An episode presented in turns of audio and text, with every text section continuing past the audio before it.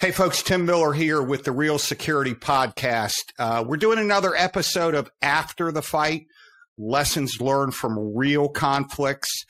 And I have a question for you. If you were out in public and you saw someone else being attacked, are you ready? Because, folks, that's happening more and more. We talked about attack as an acronym in a previous podcast. And today we're going to revisit that from a little bit different perspective because it's one thing if you're attacked, but what if some innocent person is attacked? You know, it's happening more and more and it's happening in public. As a matter of fact, it could look something like this. I want you to notice people outside. This happens to be in Paris enjoying a nice lunch and there's a dispute between a woman and a man.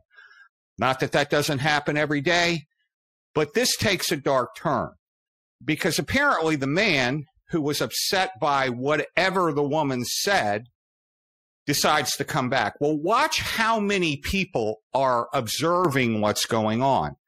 Because here's the fact, fact, folks, you could watch it. Watch that punch. He punches her and then he moves away quickly.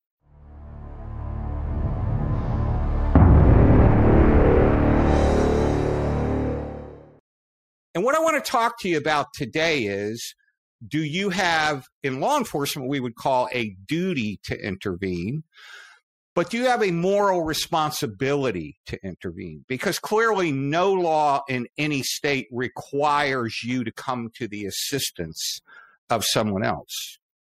But I don't know about you, but if it's me, I'm going to be very, very um, upset with myself if I don't do something. And you know, unfortunately, folks, in the country we live in, there are vicious crimes being committed, and people are pulling their phones out rather than coming to someone's assistance.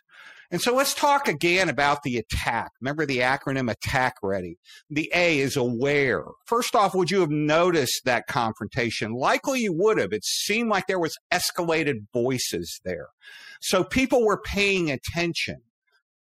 Then the question comes in for the T, are you trained? Folks, I can't stress it enough and you're going to hear it every time I can. I'm going to talk about the importance of your physical fitness. I don't care where you are today. I don't care what level you are. Folks, people love you and they need you in their life. And the way that you can be present in their life is to be fit. Now, if you want to be a warrior, you got to go from just being fit to being combat ready. And so today I want to just talk to you a little bit about that training aspect and what could make a difference should you find yourself in a position like this. Well, obviously, we talked about the physical fitness. But what about your emotional and your mental fitness? Have you decided already that you're willing to get involved? And if so, what does that mean? You see, many people, um, they want to be involved. They have big hearts, but they have little skill.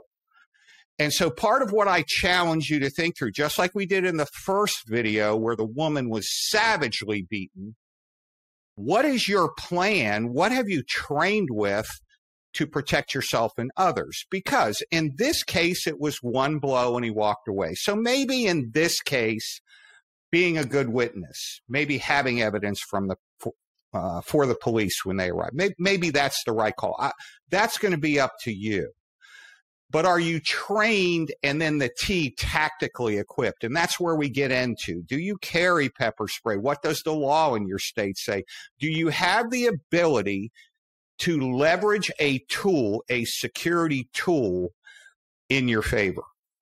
Because here's what we saw in the video on the platform. That man was huge. He was mentally out of control and you better have a real solid plan and maybe some tools if you're going to intervene and try to save that woman's life. But then we move to the A and the action ready. Are you action ready? You're sitting in the cafe, you're watching this, you're hearing the fight escalate. And folks, I've heard so much of late. Oh, I just, just want to be a good witness. And you can make that choice. But I will tell you that I, I feel like if four or five guys stood up and said, "Oh no, no, no, no, that's not going to happen." That that may have influenced uh, what occurred there. Obviously, he was leaving, so maybe the decision to call the police, let them handle it. I get all that, but then you move in. So, but the question is, are you action ready? Are you prepared to do something? I said this in my previous video on firearms. Folks, the most important decision you must make before you even think of getting a concealed license are you ready to use that weapon and possibly take a life? Because the worst possible scenario is you have a gun, you're shaky, and, and, and now you're introducing a gun maybe into a situation that it didn't need to be there. But then you move to the C, which is the confidence.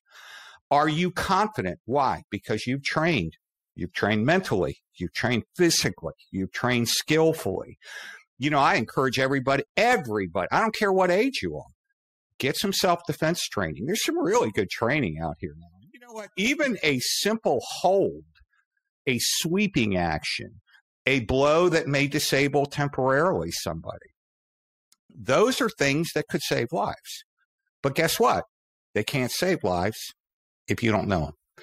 So you got to be confident in what you do. And then the K is knowledgeable after the fact. And, and, and that means that you're in your planning process, you've thought about how would I make that, that call? What would I tell the dispatcher?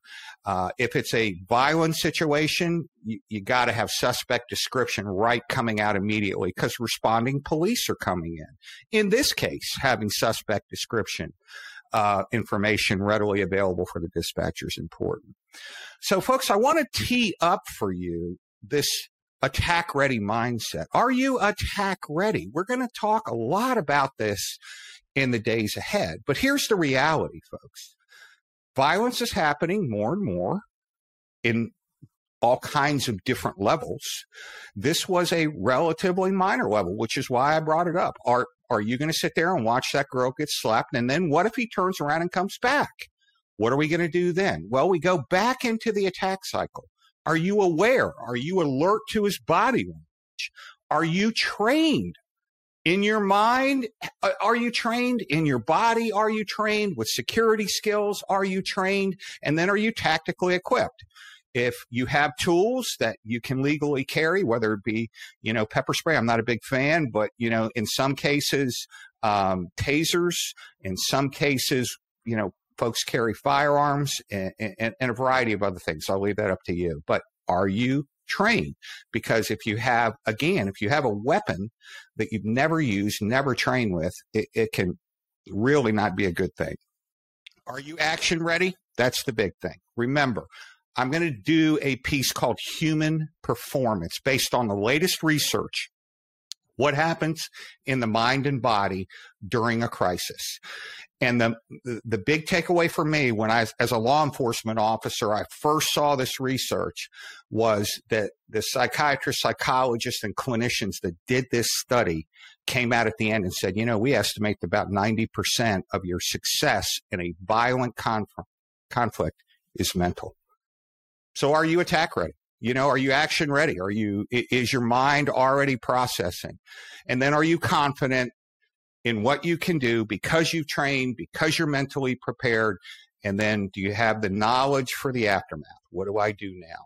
And folks, I hope and pray this podcast is all about preparing you. And just remember, I'm never going to bring people that are self proclaimed experts. I'm not going to come at you from a perspective, well, I used to, you know, be a plumber. I, I share, I, I, I share with you what I've lived through and what my team has lived through. I've been in those circumstances where you had to decide in split seconds. I've been a use of force instructor. I've been in internal affairs. I've been places where all the things I'm sharing with you have been tested.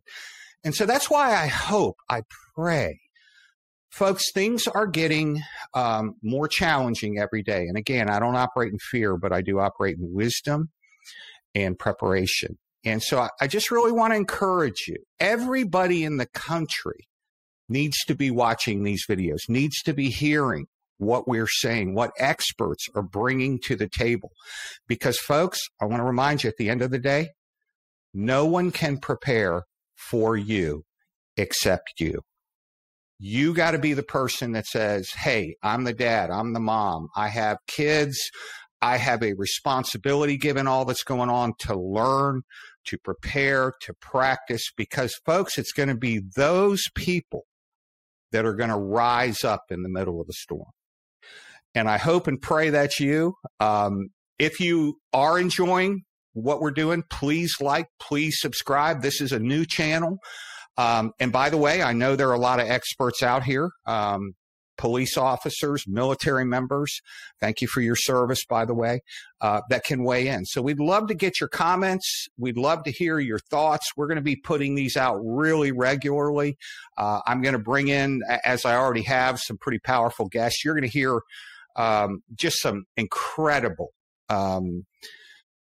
I'll call it instruction, but it's experiential instruction uh, from police officers that have gone into active shooter situations, from you know emergency room doctors that have treated folks and have great advice for how we should be prepared medically, from clinicians who are talking about the mental health crisis in our country. We're going to try to bring you the very best expertise we can, but at the end of the day, it's up to you. So my hope and prayer is you rise up, you're ready, uh, you're able not just to save yourself, but you're able to save others. And uh, stay safe out there. We'll see you the next time.